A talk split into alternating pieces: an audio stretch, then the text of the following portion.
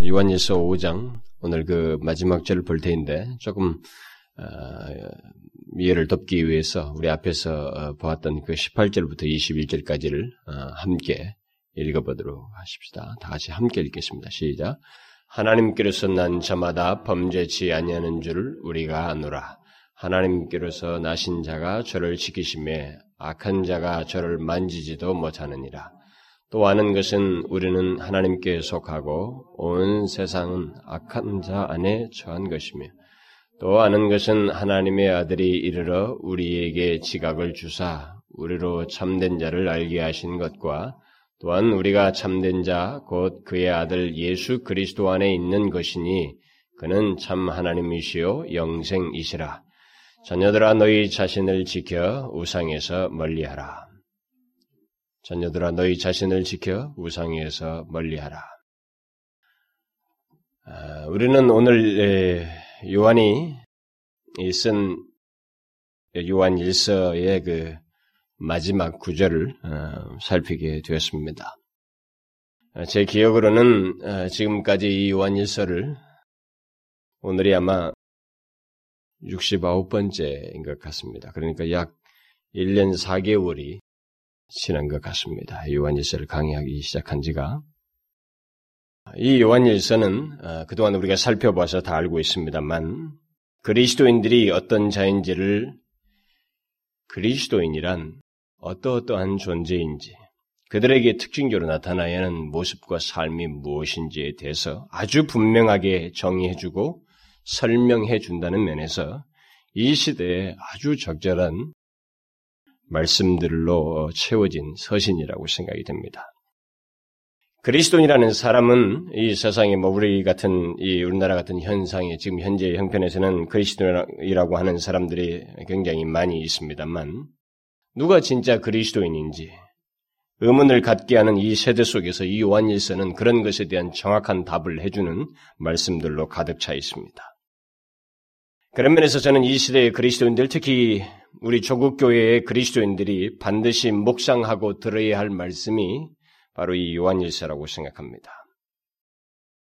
그리스도인이라고 하면서 여기 요한일서에서 말하는 내용을 알지 못하거나 그 내용을 소유하고 있지 못한다면 그 사람은 더 이상 그리스도인 수가 없습니다.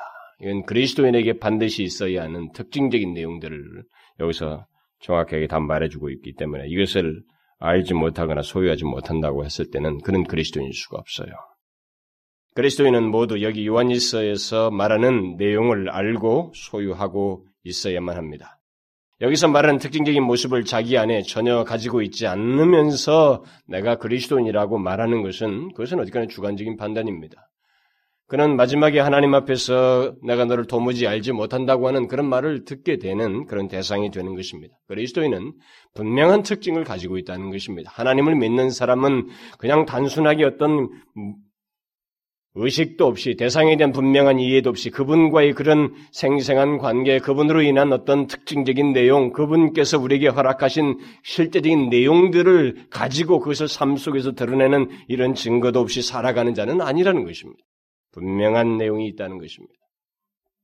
저는 이 서신을 강의하면서 많은 사람들을 지금 우리들의 조국교회 연세 속에서 많은 사람들의 그 현재 모습들을 떠올리지 않을 수가 없었고 또 우리 조국교회의 영적인 상태를 생각하지 않을 수가 없었습니다. 그런 면에서 너무나 적절한 메시지가 이 요한일서라고 봐집니다. 특히 저는 이 서신을 강의하면서 여러 가지 사실들을 어, 더욱 새롭게, 더욱 분명하게 알게 되었습니다. 이미 제가 알고 있었던 사실이었지만 더욱 그것을 선명하게 알게 된 내용들이 여기에 가득해, 가득 차 있습니다. 그리스도인들은 이런저런 것이 있어야 한다는 어떤 단순한 그런 그리스도인에게는 이런 저런 어떤 행동, 삶이 있어야 된다는 그것을 모방하는 내용이 아니라 이것은 거꾸로 얘기하는 것입니다. 이 요한일서는 그리스도인은 너무나 특별하고 분명한 존재이기 때문에 그 존재 속에서 반드시 어떤 모습이 있다. 그들은 하나님과 사귐이 있는 자이기 때문에 반드시 특징적인 모습이 있다라는 것을 이렇게 말을 해주고 있는 것입니다. 여러분 중에 이완일서 강의를 처음부터 다 어, 들은 사람들은 모두 비슷한 깨달음과 경험을 하게 되었을 것이라고 저는 생각합니다. 그러나 이 서신을 어, 끝내면서 저는 한 가지 우려를 어, 여러분들에게 하지 않을 수가 없습니다. 그것은 이 요한일서의 내용이 그냥 한 번 듣고 말 내용이 아니라 하나님 하나님 앞에 우리가 최종적으로 서기 이전까지 이 세상을 사는 우리에게 있어서 반드시 있어야 하는 어떤 특징을, 특징적인 내용들, 삶들을 말하고 있기 때문에 이것이 여기서 한번 듣고 만다거나 잃어버린다면 이것은 대단히 우려할 만한 내용이라는 것이죠. 저는 그것이 상당히 좀 우려가 돼요. 이미 저는 그것을 요한일서를 강의하는 중에서도 그것을 엿볼 수가 있었습니다. 요한일서 강의 중에 어떤 내용에 대해서 크게 어떤 도전을 받고 거기서 충격을 받고 깨달음이 있는 것 같지만 그것이 오래 가지 못하고 또다시 이 말씀에 그냥 은근히 젖어 들어오는 그런 모습을 여러분 중에서 제가 본 바 있기 때문에 저는 그런 우려를 미리 하지 않을 수가 없습니다. 물론 저는 이 요한일서 강의에 처음부터 참여한 사람들에게서 실제적으로 그들에게 분명히 이전과는 다른 어떤 내면의 변화가 점진적으로 있게 됐다는 것을 어, 된 그런 모습들을 보기도 했습니다. 많은 사람들이 제가 볼 때는 그렇다고 봐져요. 한주한 주를 지나면서 그 말씀에 자신을 비추어 봄으로써 자신의 부족을 발견하고 하나님께 도움을 구하는 그 반복적인 작업. 비록 이것이 매주 매주 반복되지만 그 매주마다 신실하게 말씀에 자기 자신을 비추어서 하나님께 도움을 구하는 그런 반복적인 작업을 통해서 그 사람의 영혼의 어떤 성숙과 변화가 점진적으로 있게 된다는 것을 되었다는 것을 저는 보게 돼요. 이전과 비교해 볼 때 그 사람은 많이 성숙해 있는 그런 모습을 제가 여러분들 가운데서 보기도 합니다. 에도 불구하고 제가 염려하는 것은 그런 사람들이 아니라 기복이 심한 사람이에요. 제가 오늘은 이 서신을 마무리해야 되기 때문에 먼저 서론적으로 이런 내용들을 회고하면서 조금 당부를 해야 되겠습니다.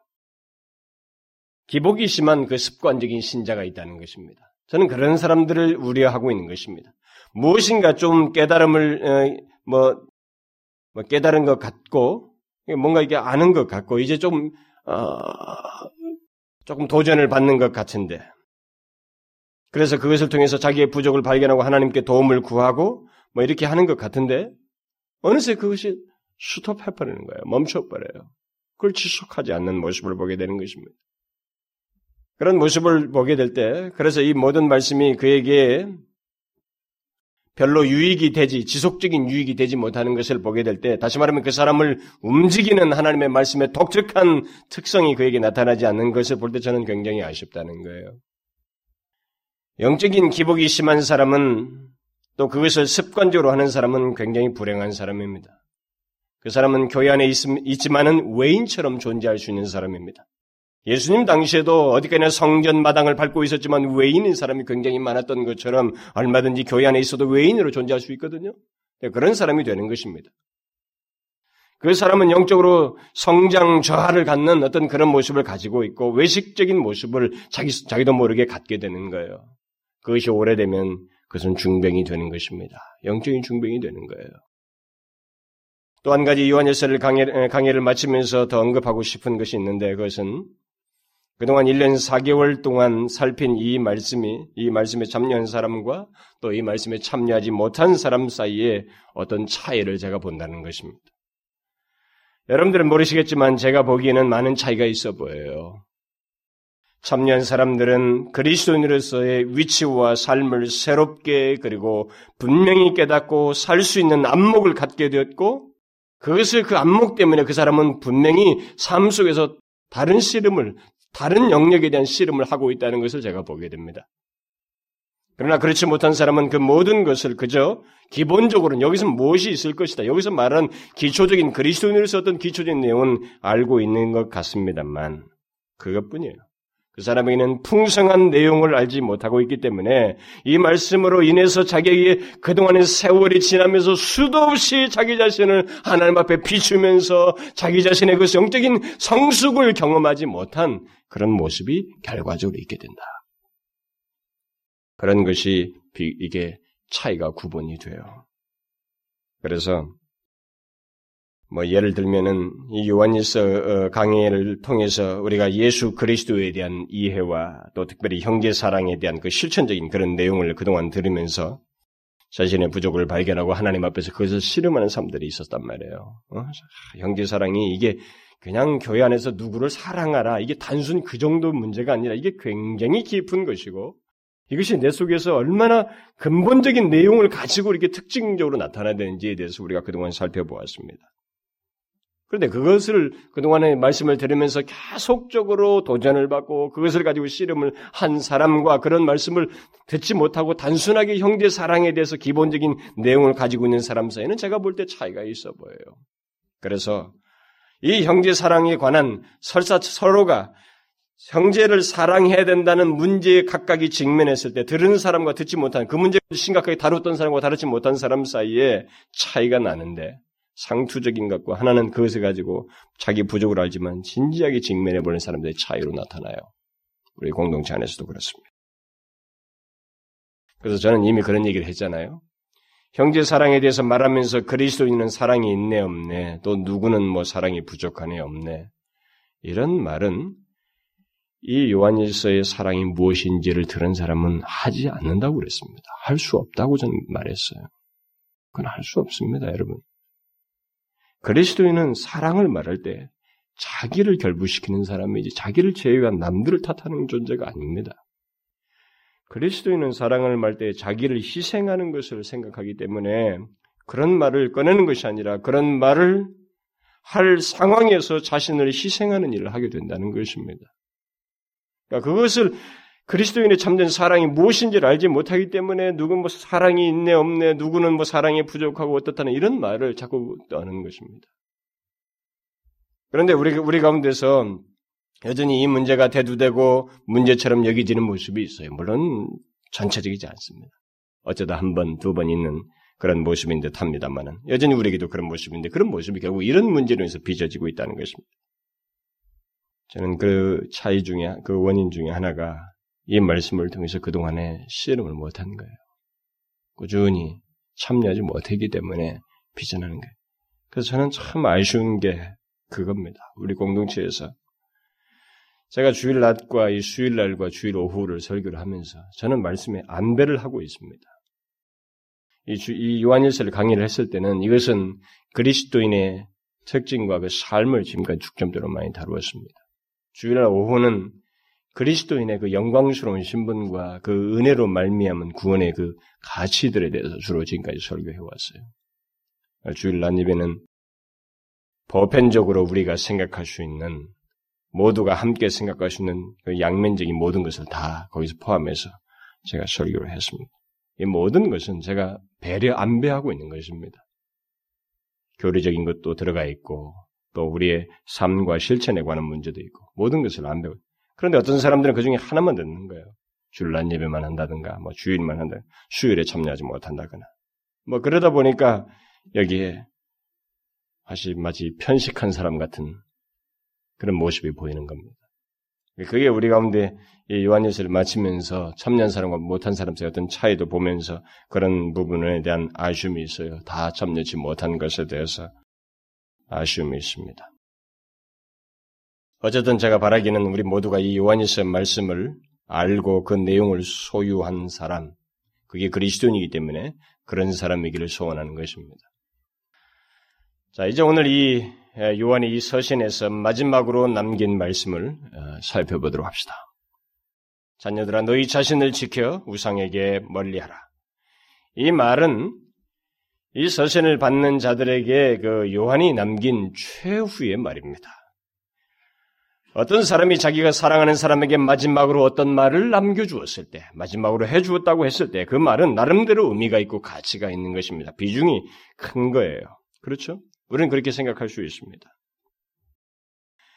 요한은 예수, 어, 예수님의 사랑을 받던 그 제자이고 또 예수님 곁에서 그의 사랑스러운 성품을 몸소 느끼며 그가 하시는 모든 말씀을 듣고 예수께서 행하시는 많은 일들을 보아한 사람입니다. 그리고 그는 예수님의 제자들 중에서 가장 늦게까지 살았던 그런 사람으로서 예수 그리스도와의 그 생활뿐만 아니라 처음 예수께서 부활하시고 난 다음에 그 초대교회가 세워져서 초대교회가 어떻게 그 성장해가고 어떻게 존재해왔는지 그 초대교회 초기 과정까지 모두 보고 들은 사람입니다. 그는 바울보다도 음, 베드로보다도 더 오래 살았고 그러면서 그들을 통해서 일어난 일들을 알고 있었고 또 기독교가 심한 박해 가운데서도 어떻게 보존되어 있는 보존되어 왔는지 이런 모든 것을 보아온 사람입니다. 특히 수많은 그리스도인들이 그런 모든 과정 속에서 어떻게 신앙을 갖고 자신들을 지키며 살아가고 있는지를 보았고 반대로 자신을 지키지 못하고 신앙을 저버리는 사람들까지도 이 사람은 보아왔습니다. 바로 그런 사도 열두 제자들 중에서 가장 늦게까지 남아 있었던 예수 그리스도의 증인이요 초대 기독교의 보루와 같았던 이 사람이 이 편지 수신자인 그리스도인들에게 최종적으로 남겨준 말이 오늘 본문 말씀입니다.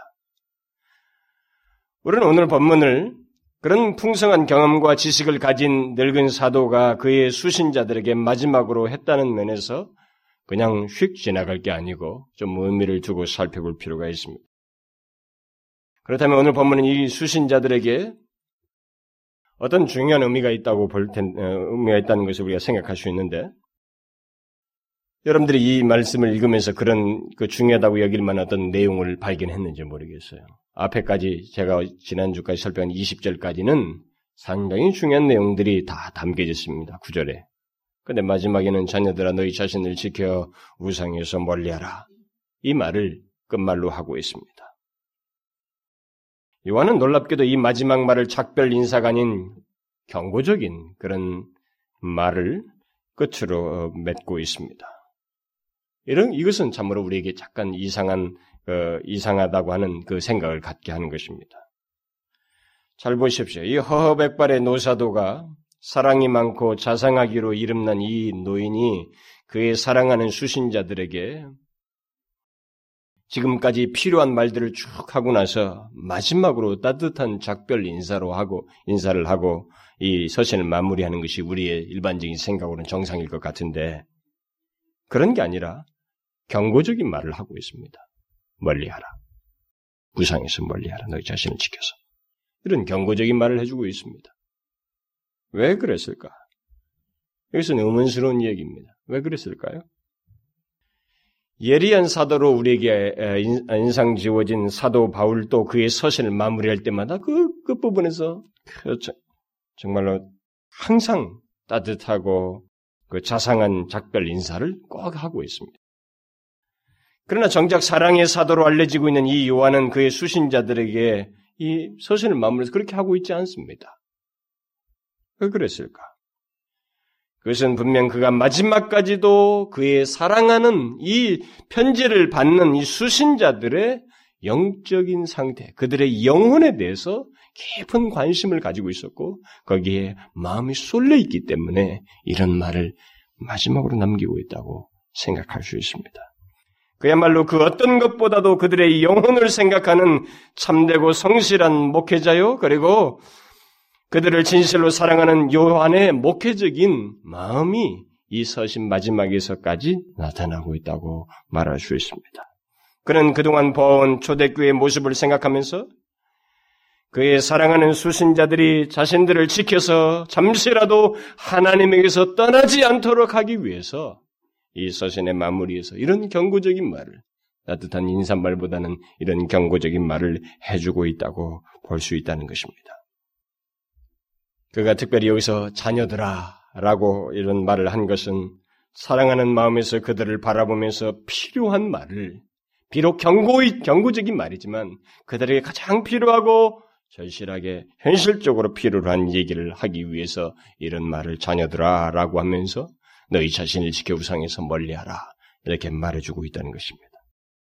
우리는 성경에 기록된 경고의 말씀들이 이렇게 이 사도 어, 요한이 마지막에 남긴 그런 말이 이런 비록 경고이지만 이런 말이 우리에게 어떤 의미가 있는지를 이 계기를 통해서 우리 한 가지 성경에서 생각할 것이 바로 그겁니다. 우리는 성경에서 성경에 기록된 이 경고의 말씀들을 항상 이 사도 요한이 이런 경고를 말할 때와 같은 그런 동기와 마음에서 나왔다는 사실을 항상 잊지 말아야 됩니다. 제가 몇 차례 언급을 했습니다만 이 부분에 대해서 성경이 기록된 모든 경고들은 마치 여기 사도 요한이 그의 수신자들이 가졌던 것 같은 마음에서 하나님께서 마치 그의 백성들에게 그 이 사도 요한처럼 그 사랑하는 마음에서 그들을 건져내고자 하는 그 사랑의 열심에서 다 경고를 바란 것이지 그들을 해할 의사로 그런 경고를 하는 것은 아닙니다. 여러분, 이 성경에서 발견되는 경고는 다 그와 같은 하나님의 선하신 동기, 여기 사도 요한이 그 수신자들에게 그 그리스도인들이 가졌던 동일한 마음에서 경고를 주었다는 사실을 잊지 말아야 됩니다. 그럼에도 불구하고 사람들은 어떻습니까? 일반적으로 경고를 싫어합니다. 성경에 기록되어 있는 경고, 경고에 대한 이런 말씀들을 싫어합니다. 사람들은 좋아하지 않습니다. 왜 그렇습니까? 그런 것은 이 경고를 들을 때는 경고를 들으면 내가 그 경고를 들을 만한 사람인가? 다시 말하면 내가 죄인인가? 라고 하는 것에 대한 이 문제에 직면하기 때문에 그 자기를 죄인 취급해야 된다는 이 문제가 있기 때문에 사람들이 경고를 싫어합니다. 자기 자신의 죄가 노출되는 것, 이런 것들이 관련되기 때문에 싫어한다는 것입니다. 일반적으로 경고가 있다는 것은 그 경고에 해당되는 죄가 있거나 그리고 그 그럴 만한 어떤 위험이 있다는 것을 전제하고 있는 것입니다. 그러니까 그것을 인정하고 싶어 하지 않는 거예요, 사람들이. 나에게는 그런 것이 없을 것이라고 생각을 자꾸 해서 성경인 기록된 이 경고들을 별로 좋아하지 않는 것입니다. 인간들은 어떤 경고적인 말을 듣게 되면 일종의 모욕감 같은 걸 자꾸 느껴요. 그것은 그 경고가 자기에게 유익할 수 있다는 생각을 갖기보다는 나는 그 경고를 들을 만한 대상이 아니다는 생각부터 자기를 방어하고 자기를 지키려고 하는 죄악된 본성을 여전히 드러내기 때문에 생겨나는 일입니다. 이 경고를 주신 하나님의 선하신 의도를 안다면 그 경고에 대해서 자기를 노출하지 않을 이유가 없는데 자기부터 자꾸 생각하는 거예요. 자기부터 보호하려고 하고. 나는 이런 경고를 들을 만한 사람이 아니다라고 자꾸 생각하는 거예요. 그래서 이 세상에서 조금이라도 사람들에게 인정받고 고매한 사람들은 성경이 기록된 경고를 들으면 역겨운 것입니다. 내가 왜 이런 말을 들어야 하는가?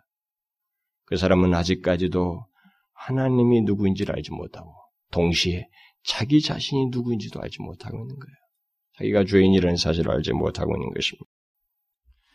또 사람들이 경고를 싫어하는 이유가 있다면 그것은 경고 속에 담긴 선한 뜻, 다시 말하면 사도 요한 같은 이 동기 또는 하나님께서 이스라엘 백성들의 경고하실 때 가졌던 것 같은 그 사랑의 동기를 거의 그 경고를 들을 때 생각을 하지 않습니다. 그걸 느끼지를 또 못하고 있기 때문에 그래요. 실제로 또 어, 문제가 뭐냐면 성경에 있는 경고를 그냥 읽는 데서 그렇게 태도를 갖는 것은 또 그렇다 칩니다. 뭐 문제가 좀 어, 인간이 거부반을 익히는 건 문제가 어, 좀 덜하다 하더라도 경고를 전하는 사람에게서도 문제가 생겨요.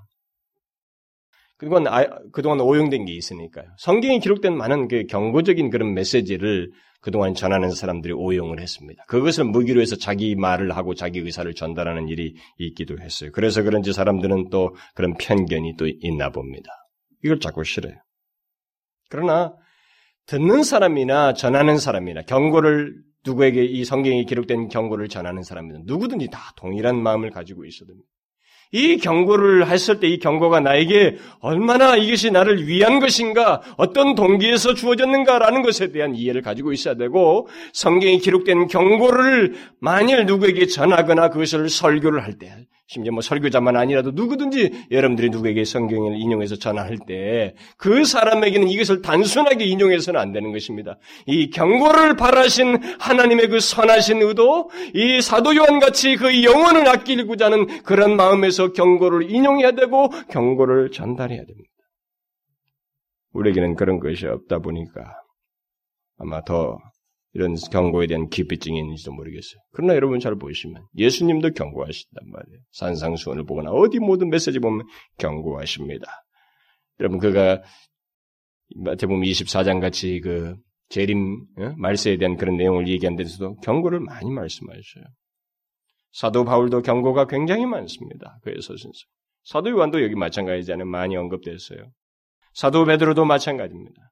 모두가 경고의 말씀들을 하고 있습니다. 왜? 왜 이런 경고가 필요하냐는 거예요. 이건 반드시 있어야 되는 것입니다. 기독교의 복음이라는 것은 신앙생활이라는 것은 경고 없이 하나님을 믿을 수가 없습니다. 그것을 싫어한다는 것은 굉장히 이상한 것입니다. 여기 특별히 요한일서에서 우리가 이미 어, 보았던 것처럼 왜 우리가 이 경고를 성경에서 이런 사도들의 경고를 하지 않을 수가 없었느냐? 또 우리 신앙생활하는데 이런 경고가 왜 피, 필요하냐면은 이 세상이 실체 때문에 그렇습니다. 우리가 사는 이 세상이 어떠한지를 성경은 알고 있기 때문에 다시 말하면 사도들은 알고 있었단 말이에요. 그리스도인은 알고 있기 때문에 우리는 이 세상의 실체를 알기 때문에 우리에게는 경고가 필요한 것입니다. 이미 앞에서 19절에서 어, 말했잖아요. 세상은 악한 자 안에 처인 것입니다. 악한 자, 세상 임금이 이제 세상을 주관하고 있는 것입니다. 그렇기 때문에 우리는 거기서 경고를, 경고를 받았는데, 우리가 이 세상 속에 처하고 있기 때문에, 살고 있기 때문에, 우리는 경고가 필요한 것입니다. 더욱이 이 세상에는 앞에서 사도 요한이 말했던 것처럼 적그리스도들과 거짓 교사들이 이 세상 속에 있습니다. 하나님의 백성들을 이게 교란시키는 적그리스도와 거짓 교사들이 이 세상에 있습니다. 그리고 그들에 의해서 거짓된 교리들이 우리 주변에 널려 있는 것입니다. 여러분들은 오늘날 기독교를 잘 알지 못할 겁니다. 다 그저 유명한 목사, 유명한 교회, 또 유명한 사람들, 그죠? 다 교회 다닌다니까 다 그런 줄 알지만은 우리는 지금 모릅니다. 여러분 그건 아무도 모를 일이에요. 우리들 속에는 굉장히 잡다한 성경 진리로부터 이탈된 뒤섞인 교리들 주장들이 우리 가운데 난무해 있습니다. 그런 것을 알고 있기 때문에 이미 사도 요한 당시도 그것이 있었기 때문에 사도 요한은 경고를 하는 것입니다. 사도들은 다 경고했어요. 따라서 경고가 없는 하나님의 말씀이란 있을 수가 없다는 것을 우리가 알아야 됩니다. 경고가 없이 그저 잘한다 잘한다고 하면서 좋은 소리만 늘어놓고 또 그런 말들을 듣기 좋아하는 것은 그렇게 말하는 사람이나 그걸 좋아하는 듣기를 좋아하는 사람은 모두 사도들이 우려하는 위험에 빠질 수 있습니다. 분명하게 위험에 빠집니다. 요한은 오늘 본문 이미 어, 오늘 본문 앞에서 그리스도인이 확신하는 세 가지 사실을 언급을 했습니다. 그것에 뒤이어서 오늘 본문 말씀을 연관지어서 얘기를 하고 있습니다. 일종의 어떤 보충적인 말도 되면서 균형을 갖추는 얘기를 하는 거예요. 앞에서 긍정적인 얘기를 한 것에서 마지막으로 경고를 하지만 다소 부정적인 음? 그런 경고를 우리에게 해주고 있는 것입니다. 그런 18절부터 20절 사이에서 하나님께서 난 자는 범죄치 아니한다.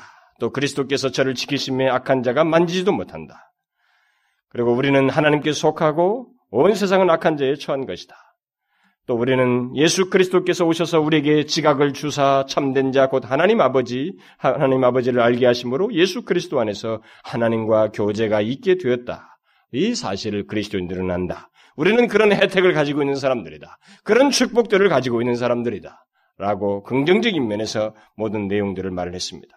그런데 요한은 거기서 끝나지 않냐고 앞에 내용과 연관된 말을 부정적인 면에서 경고적인 형태로 우리에게 덧붙여주고 있는 거예요. 오늘 본문 말씀에. 네, 그런 구조를 여러분들이 이해하면 이 말이 굉장히 의미가 있다는 것입니다. 그러니까 요한의 의도는 앞에서 말한 내용을 가지고 있다는 것이 지금 18절부터 20절 사이에 해당되는 그리스도는 우리, 우리가 안다. 우리 그리스도인들은 모두 소유하고 있고 확신하고 있고 알고 있는 이 내용을 우리가 분명히 가지고 있다면 또 그 내용을 자기 안에 있다고 하는 것을 확신하고 싶다면 그는 이 21절에서 오늘 마지막에 말하는 자신을 지켜서 우상을 멀리하는 일이 마땅히 있어야 된다. 비록 소극적인 거지만 같이 연관시켜서 말을 해주는 것입니다. 이게 하나님의 진리의 표현이에요. 사도들이 항상 말했던 것입니다. 사도들은 긍정적인 것만 말하지 않았습니다. 항상 거기에 같이 부정적인 얘기를 했어요. 예수 그리스도만 자랑하라면 됐는데 그리스도를 자랑하지 뭐 육체를 신뢰하지 말고 그리스도를 자랑하요. 그리스도를 자랑한다면 육체를 신뢰하지 않는다는 얘기예요. 그런데도 불구하고 육체를 신뢰하지 말 것을 같이 같이 강조하는 게 성경이에요. 여기서도 마찬가지입니다. 자, 그러면 그가 마지막으로 당부한 이 내용이 무엇입니까? 그것은 우상으로부터 멀리하라는 것입니다. 우상. 왜 갑자기 우상 문제입니까? 이 끝부분에서. 그것도 이 의미 깊은 마지막 말에서 갑자기 왜 우상 문제입니까? 그것은 참되신 하나님, 참되신 하나님을 알고 그와 교제하는 문제에 있어서 지금 20절까지 바로 그 문제를 얘기했거든요. 참되신 하나님을 알고 그와 교제하는 문제에 있어서 가장 우리가 경계해야 할 것이 우상이기 때문이라는 것입니다. 하나님과 예수 그리스도와 사귐이 있는 그리스도인들에게 이 우상 문제는 요한이 마지막 경고적으로 이 하는, 하는, 하는 것을 보게 될 때 좀 이상하게 우리가 생각될지 모르지만 가장 반대되는 내용이에요. 하나님과 교제한 친밀한 교제를 갖고 사기 믿는 문제의 적대적인 것으로서 우리가 생각할 수 있는 것이 바로 이 우상 문제입니다. 그러면 우상이 무슨 여기 여기서 말하는 우상은 무엇인가? 우리에게 무슨 우상이 있는가? 오늘날 이 시대. 여러분들은 그렇게 생각할지 모르겠습니다. 지금 요한이 그리스도인들에게 어떤 구약 시대 같은 우상 문제를 말하고 있을까요? 그건 그렇지 않습니다. 어떤 학자들은 여기 우상이 실제로 당시에 이방 도시, 이, 이 특별히 예배소 교회에 있는 사람들이 대, 1차적으로 음, 해당된다고 볼 때 그 예배소 도시에 있는 그 어떤 여러 가지 우상들을 로부터 자기들 지키라고 말했을 것이다. 그래서 이 우상은 그런 우, 실제적으로 구약 시대와 다를 바 없는 그런 우상을 말한다. 이렇게 해석하기도 합니다. 또 어떤 사람은 어, 앞에서 우리가 나왔던 그 거짓 교사들이 하나님과 예수 그리스도 잘못된 견해를 가지고 있었거든요. 그런 잘못된 견해에 의해서 예수 그리스도와 하나님을 이렇게 형상화한 것을 어, 지금 말하는 것이다. 이렇게 말하기도 합니다. 그러나 요한은 그런 제한적인 의미에서 우상을 여기서 말하고 있다고 말할 수 없습니다. 물론 우상을 이야기하려면 그런 것을 반드시 포함해야만 합니다. 이런 형상들을. 그러나 요한은 그런 의미의 우상뿐만 아니라 더 큰 의미에서의 우상을 말하고 있습니다. 그게 뭐예요? 더 큰 의미에서 우상. 바로 이미 20절에서 앞구절에서 나왔던 내용입니다. 그리고 요한일서 전체에서 말하는 가장 큰 내용과 관련되어 있는 것입니다. 뭡니까? 하나님과 예수 그리스도를 알고 사귀는 것에 방해가 되는 것, 또는 그것을 대신하는 모든 것을 우상이라고 말하고 있습니다. 참되신 하나님을 알고 그분과 사귀는 것, 그분을 아는 것, 교제하는 것을 지금 앞에서 말을 하고 있습니다. 그분 안에 있는 것을 말했습니다. 근데 그분과 사귀는 것에 반대되는 모든 거예요. 다시 말하면 하나님과 예수 그리스도 알고 사귀는 것에 방해가 되고 대신하는 것, 그것을 대신하는 모든 것을 지금 우상이라고 말하고 있는 것입니다. 그것이 지금 문맥 속에서 이 사람이 말하는 시사하는 우상이라고 말할 수 있습니다. 그러니까 하나님을 알고 그와 친밀한 교제를 갖는데 갖는 것에 방해가 되거나 그것을 대신하는 어떤 것은 어떤 것이든지 그 모든 것을 우리는 우상이라고 말할 수 있다는 것입니다. 그러면 구체적으로 그런 것이 무엇이 있을까요? 어떤 학자는 여기 우상은 어떤 식으로 어, 표현을 하든 간에 여기서 말하는 우상은 하나님을 대신하는 모든 것, 대신하는 것들이면 무엇이든지 다 여기에 해당된다. 이렇게 해석을 했습니다. 하나님을 믿는 자에게 하나님을 대신하는 것이면 무엇이든 다 우상이다. 그럼 뭐가 있을까요? 그런 게. 그런 내용이 무엇이 있을까요? 굉장히 많은 것입니다. 로준스 목사 같은 사람은 여기 우상에 대해서 이렇게 정의를 했어요. 우상이란 우리 삶 속에서 오직 하나님만이 차지하셔야 하는 자리를 대신 차지하는 모든 것을 가리킵니다. 나의 삶과 헌신을 사로잡는 모든 것, 내 삶에 있어 중심이 되는 모든 것, 중요한 듯이 간주되는 모든 것, 내게 필수적인 모든 것 등입니다. 우상이란 내가 의지하며 살아가는 모든 것을 가리킵니다. 나를 움직이고 고문시키며 매료시키고 또한 자극하는 것은 무엇이나 우상입니다. 우상이란 내가 섬기며 내가 대부분 시간과 관심과 정력과 재물을 바치는 모든 것을 가리킵니다. 내 삶에 있어 지배적인 위치를 차지하는 것은 무엇이든 우상입니다. 라고 말했습니다. 우상은 그런 겁니다. 우상은 하나님을 대신하는 것이고 하나님과의 친밀한 교제를 깨고 그것보다 더 마음을 쏟게 하는 것. 그게 우상이에요, 성경에서. 이것을 사도 바울은 우상은 탐심이다라는 말로 골로새서 말을 했습니다만 탐심. 하나님보다 어떤 쪽에 더 마음을 기우는 것 말이죠. 그걸 우상이라고 말하네요. 같은 맥락이에요. 이런 것들을 한번 구체적으로 생각해 보십시오. 하나님과의 친밀한 교제를 깨는 그 어떤 마음의 기울임, 여러분들이 더 솟는 그런 것들이 무엇이 있을까요? 한번 생각해 보십시오. 구체적으로 한번 자기 자신의 삶을 이용해서 이런 것들이 무엇이 있는지, 그게 우상이라고 했으니까 무엇이 있겠는지 한번 생각을 해 보십시오. 제가 여러분들의 삶 속에서 그런 것들을 자세히 생각해 보라고 하면 여러분들은 한두 가지나 생각하고 말 거예요. 그러나 구체적으로 이 문제를 생각해야 됩니다. 사도 요한은 이게 굉장히 중요했기 때문에 마지막으로 이 말을 하거든요. 하나님과의 교제하는 그리스도인은 하나님 대신 예수 그리스도께서 오셔서 지각을 주어서 그분을 알게 하시고 그분과 교제를 하게 하셨다. 이 놀라운 교제를 하게 한 이것이 깨지지 않도록 하기 위해서 우상으로부터 자신을 지켜서 멀리 한다라고 마지막으로 당부하고 있다면 이 우상이라고 하는 것은 하나님과의 교제를 깨는 이 우상이라는 것은 굉장히 우리에게 대적적이고 해악스러운 것이라는 걸 우리에게 시사해 주는 것입니다. 그렇다면 정확히 알아야 돼요. 두리뭉실하게 생각할 것이 아니라 정확히 알아야 된다는 거예요. 자신의 삶 속에서 이런 것들이 구체적으로 무엇이 있겠는지 한번 생각을 해보라는 것입니다. 무엇이 있을까요? 오늘날 많은 사람들은 심지어 오늘날 교회 다니는 사람들은 여기서 사도 요한이 이렇게 말한 자녀들아 그리스도인들이거든요. 그리스도인들을 향해서 너희 자신을 지켜 우상에서 멀리하라. 이렇게 말한 이 우상이라는 것에 대해서 그렇게 크게 생각지 않습니다. 형상만 자꾸 생각하는 거예요. 이렇게 형상. 그거 말하지 않습니다. 지금 앞에서부터 쭉 이 서실에서 가장 중요하게 말하는 것이 하나님과의 교제예요. 사귐입니다. 그리스도인을 크게 특징 중에 바로 그거예요. 그것에 지금 방해가 되는 것을 지금 얘기하고 있기 때문에 이 우상은 더 큰 내용을 담고 있는 것입니다. 무엇이 있겠어요? 우리에게. 자신의 마음이 지배적으로 빼앗기는 것이 무엇이 있습니까? 한번 보십시오. 하나님과의 친밀한 교제를 방해하고 대신하는 것이 무엇이 있겠는지 한번 보라는 것입니다. 물론 우리가 사는 이 세상에 있는 모든 것들은 우리에게 필요한 것들입니다. 그러나 그런 것들이 그런 것들의 마음, 마음이 지배적으로 빼앗겨서 하나님과의 친밀한 교제를 하지 못한다면 그 사람은 우상을 섬기고 있는 것입니다. 지금 요한의 논지는 그겁니다.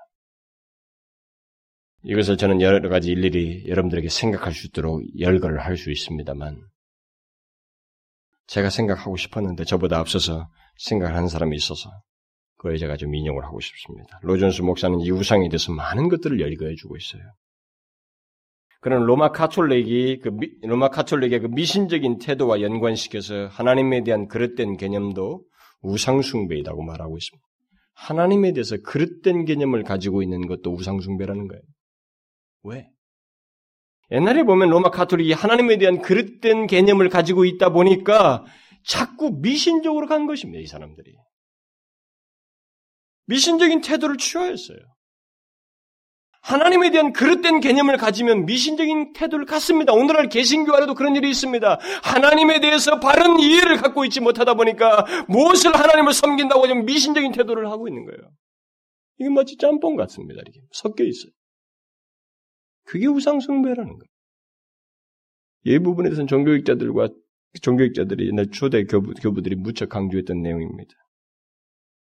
그런 면에서 보면은 가톨릭의 동정녀 마리아 숭배라든가 뭐 성인들은 다 하나씩 성인 죽어서 뭐 김대근 신부를 통해서 뭐 이런 조금 독출했던 이런 사람들은 세인트다고 성인이라고 다 붙여가지고 그들을 상을 세우고 숭배하잖아요.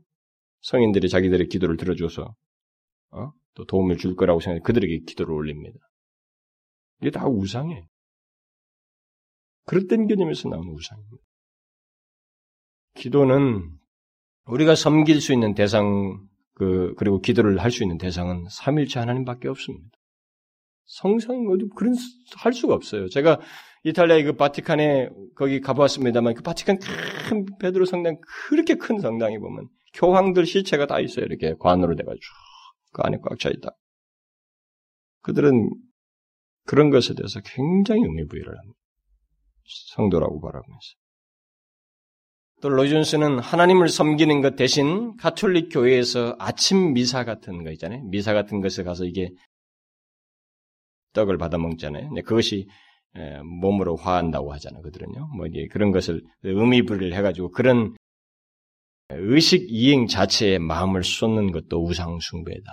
여기서 말하는 우상에 해당된다. 다 우상이라고 말할 수 있다라고 말을 하고 있습니다. 사실 가톨릭은 우상 이 우상 문제에 대해서 합법적으로 그리고 교리적으로 지지를 하고 있습니다. 그러다 보니까 우리나라에 와서도 어, 이뭐 재산 문제 뭐 괜찮다는 거죠. 그러니까 막 지지를 받은 겁니다. 그래서 재산 문제로 문제가 있는 사람들은 캐톨릭으로 다가버리는 거예요. 편하게 예수를 믿는 분이지 믿는 것뿐이지 진리를 따르는 것은 아닙니다. 또 심지어 로이존스 목사는 자신의 조국이 우상이 될 수 있다 이런 말을 했어요. 마치 조국의 힘이 자신에게 무엇인가를 해줄 수 있는 것처럼 그것을 신봉하는 것은 우상이라고 그랬습니다. 우리나라는 좀 덜할지 모르겠어요. 외국에는 그런 일이 있단 말이에요. 진짜로. 이 사람 같은 영국 사람은 대영 제국하면서 그렇게 신봉하고 마치 국가가 뭐라도 해줄 것처럼 믿는 그런 사람들이 있었단 말이에요. 그것도 우상이라 이렇게 말을 했어요. 또 우리 복음주의 교회 내에서 자신의 교회, 또 자신의 종교단체, 심지어 자신의 선교단체, 자신의 특별한 공동체, 어, 오늘날 공동체가 많잖아요. 이런 공동체, 자신의 특별한 교파나 교단, 심지어 자신들의 특별한 관점, 예를 들면 우리 같은 경우 장로교 같은 경우는 칼빈주의적인 관점 같은 것을 섬길 수 있다고 말하면서 그것 또한 우상숭배라고 그랬어요. 얼마든지 가능합니다. 내가 속한 교회만이, 내가 처한 단체만이 이게 옳다라고 생각하면서 그것을 신봉하면은 문제가 돼버립니다. 그다음부터는. 그것 때문에 모든 것을 왜곡되게 보고 판단하고 심지어 하나님 말씀 진리를 자기 삶 속에서 시행하는데도 왜곡되게 시행하게 되는 것입니다. 그런 면에서 보면 결국 신학이나 어떤 개념 같은 것은 하나님을 알고 섬기기 위한 수단일 뿐이지 신봉 대상은 아니라는 거예요. 그런 면에서 로, 어, 그러면서 로이존스가 거기에 덧붙인 말이 이렇게 덧붙입니다. 우리 모두가 공감해야 하는 것은 주 예수 그리스도의 인격을 잊고서 그분과 관련된 개념과 이론 그리고 교훈에만 머무르고 있기가 너무도 쉽다는 사실입니다. 예컨대 속죄의 교리 자체에만 머무를 뿐 우리의 구원을 위해 그분이 당하신 고난과 그분의 복되신 인격을 망각하기란 너무도 쉽습니다. 이것이 바로 우상숭배입니다. 하나님보다 더 핵심적인 위치를 차지하는 것은 모두 우상숭배입니다. 여러분 이거 잘 알아야 됩니다. 우리가 자꾸 십자가 교리와 무슨 교리, 속죄 교리, 이 교리, 교리 자체를 좋아할 뿐, 그것을 자 은근히 신봉할 뿐, 이 속죄를 당하신 예수 그리스도, 그분의 인격에 대해서 나와 직접적인 연관이 없고 이해가 없으면 이 사람은 잘못되어 있는 것입니다. 예수를 잘못 믿고 있는 거예요. 우상숭배하고 있는 것입니다. 그래서 예수를 믿으면 그 사람이 제일 먼저 알아야 될 것은 교리, 하나의 통로로 썼던 지식이긴 하지만 제일 알아야 될 것은 예수 그리스도 자신을 나를 위해서 구원하시고 오신 예수 그리스도 자신을 자기 자신이 진실로 믿어야 돼. 그리고 그분과의 관계에 대해서, 교제에 대해서 확신이 있어야, 내용이 있어야 됩니다. 예수를 그리스도를 믿으면서도 예수 그리스도에 대한 말과 이론과 뭐 이런 십자가를 죽으셨고 누구를 구원하셨대라고 하는 이런 이론들은 가득 차 있습니다. 근데 그분 자신과의 관계가 없어요. 그런 신뢰 관계가 없습니다. 바로 그런 것도 우상이 포함시킬 수 있다는. 왜냐하면 그것만 신봉할 뿐 주님 자신을 진짜로 따르지 않고 있기 때문에. 우리 삶 속에서 우상이 될 만한 것을 발견하기 시작하면 굉장히 많습니다. 그러나 가장 우리의 일상적인 삶 속에, 삶 속, 삶과 관련해서 이 우상 마음을 쏟고 하나님보다 더 비중을 두어서 마음을 쏟는 이런 것들을 생각해야 한다 그러면 대표적으로 한 두세 가지가 더 있어요. 뭐겠어요? 다른 사람들, 어떤 사람, 일, 그리고 자아일 것입니다. 그것을 아, 잘로 존스가 마지막으로 덧붙이고 있어요. 제가 그것을 좀 그대로 인용하고 싶습니다.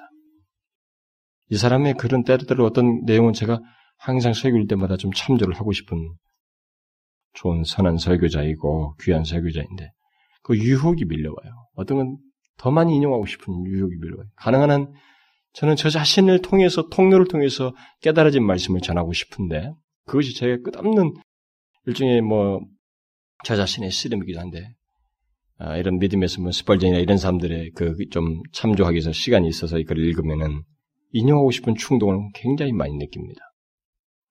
대체적으로 많이 제가 절제를 한 편이에요, 그동안에. 오늘 마지막이기 때문에 더 많이 인용을 하는 것입니다. 그가 이렇게 더 덧붙입니다. 또 우리는 다른 사람을 우상으로 섬기기 쉽습니다. 다른 사람을 우상으로 섬기기 쉽다는 거예요. 남자는 자기 아내를, 아내는 자기 남편을 우상으로 섬길 수 있습니다. 부모는 자기 자녀를 우상으로 섬길 수 있으며 그들의 마음 속에 하나님께서 차지하셔야 할 자리를 그 자녀가 차지할 수 있습니다. 그들은 자녀에게 더 많은 시간과 관심과 생각을 바칩니다. 그들은 자녀에게 더 많은 관심이 있으며 자녀 때문에 다른 모든 것을 심지어 교회 출석마저도 뒤로 합니다. 내 삶에 있어 하나님께 돌려져야 할 자리를 대신 차지한 사람은 그가 누구이든 우상이 됩니다. 내가 그 사람으로 하여금 나의 우상이 되도록 허락한 셈입니다. 또 어떤 사람들은 자신의 일과 직업을 섬깁니다. 그들은 그것을 위해 살아가며 그것을 위해 모든 것을 희생합니다. 그들은 자신의 직업에서 성공을 거두고 보다 나은 지위를 얻기 위해 하나님을 한쪽으로 밀쳐버립니다. 직위는 그에게 있어 너무도 중요한 것이며 무엇보다도 무엇보다도 얻기를 바라는 것이며 또한 삶의 목적입니다. 이처럼 하나님의 자리를 대신 차지하는 것은 모두 다 우상입니다. 금이나 은이나 나무나 흙은 돌로 신상을 만든, 음, 만드는 것과 어, 금이나 은이나 나무나 흙으로 어, 또 또는 돌로 신상을 만드는 것과 이런 것 사이에는 아무런 차이가 없습니다. 우상 제조자들은 손으로 우상을 만들지만 우리는 마음으로 그렇게 합니다. 하지만 아마도 최고의 우상은 자아일 것입니다. 왜냐하면 제가 생각하기에 다른 모든 우상들이 결국에는 자아로 규결되기 때문입니다. 예컨대 자기 조국을 숭배하는 자들은 그것이 자신의 조국이기 때문에 그렇게 합니다. 그들은 다른 나라는 섬기지 않습니다. 그 이유는 딱 하나입니다. 자기 나, 자기 나라 출신이 아니기 때문입니다. 자기가 그 나라 출신이 아니기 때문입니다. 자녀에 대해서도 마찬가지입니다. 자녀에게 집요한 관심을 보이는 것은 그들이 자신의 자녀이기 때문입니다. 다른 사람에 대해서는 어떠합니까? 어떤 사람, 어떤 사람이 중요한 자기에게 중요한 것은 그가 어떤 사람이 자기에게 중요한 것은 그가 여러분 자신과 어떤 관계를 맺고 있기 때문입니다. 그러니까 어떤 아이든 뭐 누구죠, 뭐 누군가 남편이든 누구든 그런 사람을 자기 어, 이렇게 중요시 여기는 것은 자기 자신과 관계에 맺기 때문이다. 결국 중요한 것은 항상 자아입니다. 우리가 각별히 유의해야 하는 어, 궁극적인 우상은 바로 이 무서운 자아입니다. 자신에 대한 관심, 자신을 하나님의 위치에 두는 일 등, 나 자신과 나의 관심과 나의 위치와 그리고 나의 발전과 직결되는 것, 곧 나 자신과 거기서, 거기서 비롯되는 모든 것들이 우상입니다. 저는 다른 것은 몰라도 실제로 나는 오늘날 우리 시대에 이 자아가 제일 분별하기 힘든 우상이라고 봐져요. 우리들은 이것을 잘 동의를 못합니다. 동의하지 않을 거예요. 그러나 분별하기 힘들 정도로 이 자아가 우리에게 우상이에요. 어느새 내 나의 의, 나의 생각, 나의 판단, 나의 자존심 이런 것들을 하나님의 생각보다 더 소중히 여기고 결국 뭡니까? 나를 소중히 여기 때문에, 나를 더 그 위에 두기 때문에 생겨나는, 거기에 더 마음을 쏟기 때문에 생겨나는 일거든. 물론 이런 부분에서 이 사도 요한이 마지막에 이렇게 중대하게 말하는 이 내용을 우리가 중요하게 받아들이고 각성하여서 살피지 아니하면 이 문제에 대해서 우리가 취약점을 가질 수 있다는 거예요. 그래서 너희 자신을 지켜 우상에서 멀리하라 이런 말을 하고 있는 것입니다. 우리는 이 밖에도 더 상세한 내용들을 얼마든지 각 사람의 경우에 따라서 더 많은 것들을 발견할 수 있을 것입니다. 그러나 중요한 것은 한 가지의 원리입니다. 여기서 우상을 뭘로 정의하는가에 대한 그 원리를 가지고 우리에게 자신에게 살펴보는 것입니다. 그것이 무엇이든지 우리의 삶, 삶 속에서 하나님을 대신하는 것이면 하나님이 차지해야 할 자리를 차지하는 것이면 모든 것이 우상이는 나라고 하는 자아가 하나님이 차지할 자리를 차지하게 되면 그것도 우상이 된다 이 말입니다. 그것은 참되신 하나님과의 친밀한 관계를 못하게 하는 것이요. 참되신 하나님과의 친밀한 관계를 갖는데 적대적인 것들이기 때문에 우리가 경계해야 할 것들이요. 우상으로 간주해서 피해야 될 것들, 멀리 해야 될 것들이라는 것입니다. 그래서 요한은 이렇게 중대하게 그 내용을 강조하고 있는 것입니다. 마지막. 그래서 요한은 바로 그런 우상에서 멀리하라. 그런 우상들을 멀리함으로써 너희 자신을 지키라고 말하고 있습니다. 요한은 18절에서 예수 그리스도께서 우리 그리스도인들을 지키신다라는 말을 했습니다. 그렇죠? 제가 이미 여러분들 설교를 들어서 합니다. 예수 그리스도께서 하나님께로서 나신 자가 저를 지키심에 그리스도인들을 지키신다고 그랬어요. 그래서 악한 자가 저를 만지지도 못한다. 이런 말을 했습니다.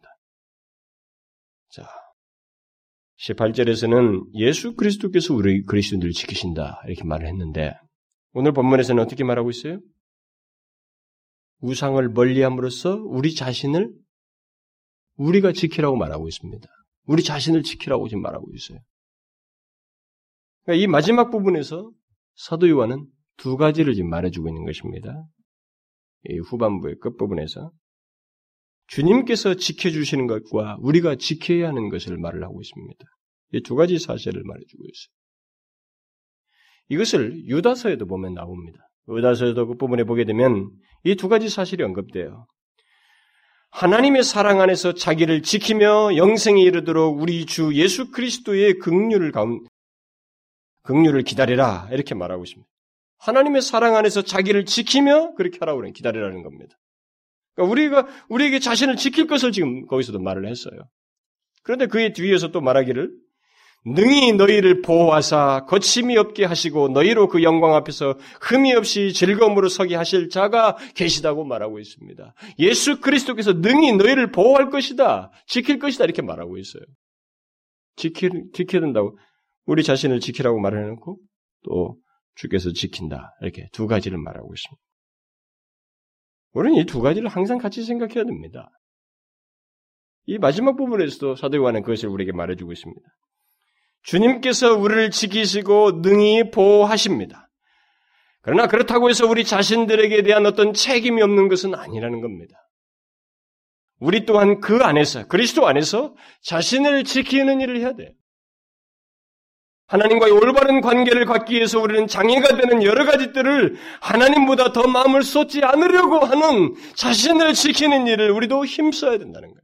하나님께서 그럴 수 있도록 우리를 지키시고 도우시지만 우리 자신 또한 하나님보다 더 마음을 쏟지 않으려고 우리 자신을 지켜야 된단 말이죠. 자신의 삶 속에서 우상시 되는 것이 무엇인지를 우리는 주도 면밀하게 살펴서 자신을 지켜 하나님을 알고 그와 교제하는 것에 방해가 되지 않도록 그런 것들로부터 멀리하는 일을 해야 된다. 그것을 멀리하는 것은 오직 한 가지 목적을 위해서입니다. 우상을 멀리하라고 하면 자신을 지켜서 우상을 멀리하라고 하는 것은 앞에서 말한 적극적인 내용을 성취하기 위해서 바르게 하기 위해서 말을 하는 것입니다. 하나님과의 친밀한 교제를 갖기 위해서.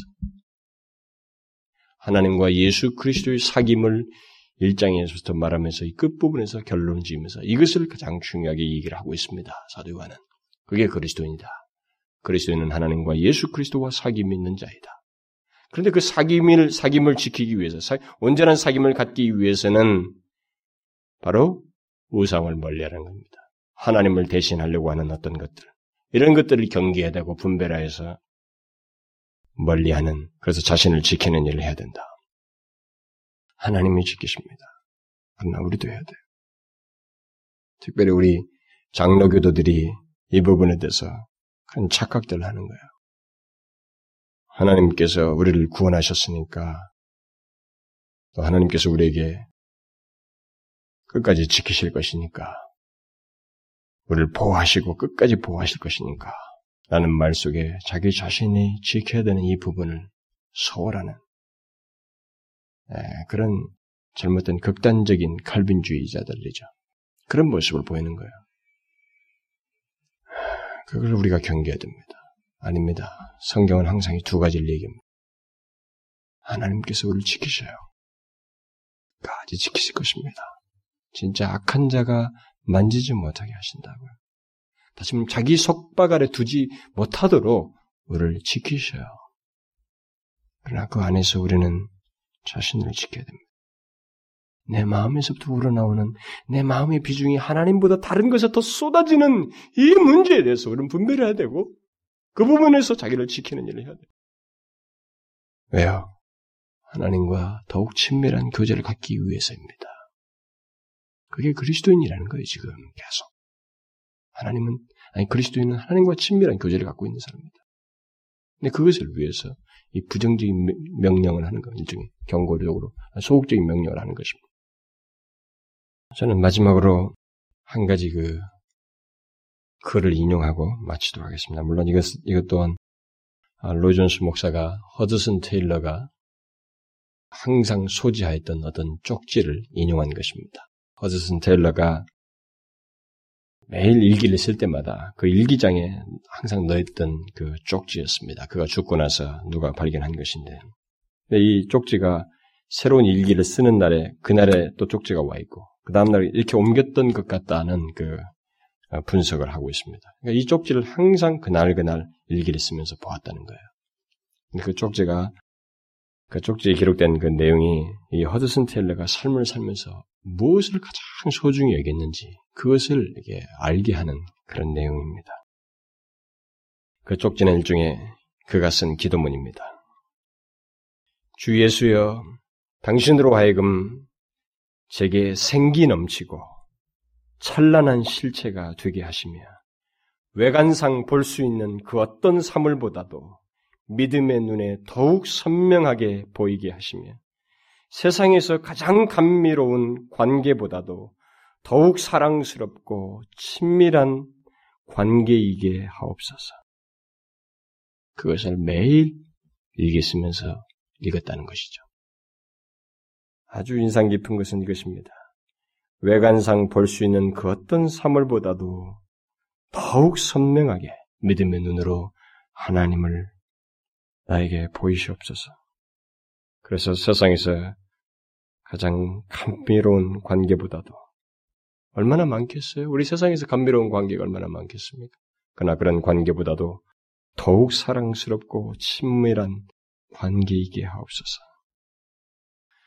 여러분, 이런 생생하고 친밀한 관계를 위해서 우리는 하나님을 대신하는 모든 것이 우리 안에 없도록 해야 됩니다. 자, 요한일서를 마무리하는 한마디 말을 덧붙이도록 합시다. 저는 지난 시간에 말한 것처럼 사도 요한이 요한일서 처음부터 이 끝부분에까지 그리스도인에게 어떤 구체적인 삶의 증거가 있다고 세 가지로 나눠서 얘기했지만 그것에 앞서서 전체적으로 강조하고 있는 그리스도인을 규정하는 한 내용이 있다고 그랬습니다. 그리스도인이란 하나님과 예수 그리스도와 사귐이 있는 자이다 그랬습니다. 이것은 영광스러운 사실이에요. 엄청난 축복이고 이 세상에서 도저히 표현할 수 없는 최고의 문구입니다. 최고의 내용이에요. 그런데 이 최고의 내용이 흐려질 수가 있는 거예요. 그것을 생생하게 못 누릴 수가 있는 것입니다. 어떻게? 우리 자신을 지키지 못함으로써 우상으로부터 내 안에 무상을 둠으로 인해서 지키, 생생하게 못 가질 수 있는 것입니다. 그래서 허드슨 텔리 같은 사람이 바로 그런 기도를 하는 거예요. 하나님, 생생하고 친밀한 관계를 갖게 하시옵소서. 내가 오늘도 하나님과의 생생하고 이 친밀한 눈으로 보는 것과 같은 더욱 선명한 관계를 하나님과 가지면서 살게 해주십시오. 뭐예요? 하나님과 예수 그리스도의 사귐이 있는 자의 그 그리스도인의 영광스러운 모습을 삶 속에서 이 생각과 이론이 아니라 실제적인 삶 속에서 보고 느끼고 경험하게 해주십시오. 발견하게 해주십시오라고 하는 내용인 것입니다. 가능한 얘기예요.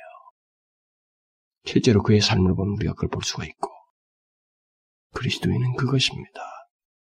이런 영광스러운 내용을 아시고 이 노사도가 마지막 했던 소극적인 명령을 소홀하지 마십시오. 자녀들아, 너희 자신을 지켜 우상에서 멀리하라. 왜냐하면 하나님과 생생하고 더욱 친밀한 교제를 갖기 위해서 기도합시다. 하나님 아버지여, 우리가 하나님을 전심으로 섬기는 듯 하지만 우리는 내 마음에 원하는 것에 온 마음을 쏟아서 때로는 하나님보다 다른 것에 더 마음을 쏟으며 일종의 우상을 두고 소위 하나님을 믿는다고 했던 그런 세월들을 가지고 있습니다. 하나님이여 우리가 어떤 것에서도 심지어 내 자아까지도 하나님이 어느덧 하나님을 대신하는 자리에 서지 않도록 그것을 분별하여 하나님 앞에 내어놓고 멀리하는 그래서 자신을 지키는 저희들이 되게 하여 주옵소서. 무엇보다도 하나님과 더 생생하고 그 감미로운 정말로 이 세상이 어디에서도 맛볼 수 없는 그 놀라운 생기에 찬 관계를 주님과 가지면서 매일 살아갈 수 있도록 도와주옵소서. 하나님, 우리에게 이미 하나님과 그 아들 예수 그리스도와의 사귐이 있는 자로 구별하셨사오매. 그런 영광스러운 축복과 특권을 주셨사오매. 이것이 우리 가운데 사는 삶 속에서 망각되어지거나 희석되지 아니하고 생생하게 경험되어 주시도록 하나님 은혜를 베풀어 주옵소서.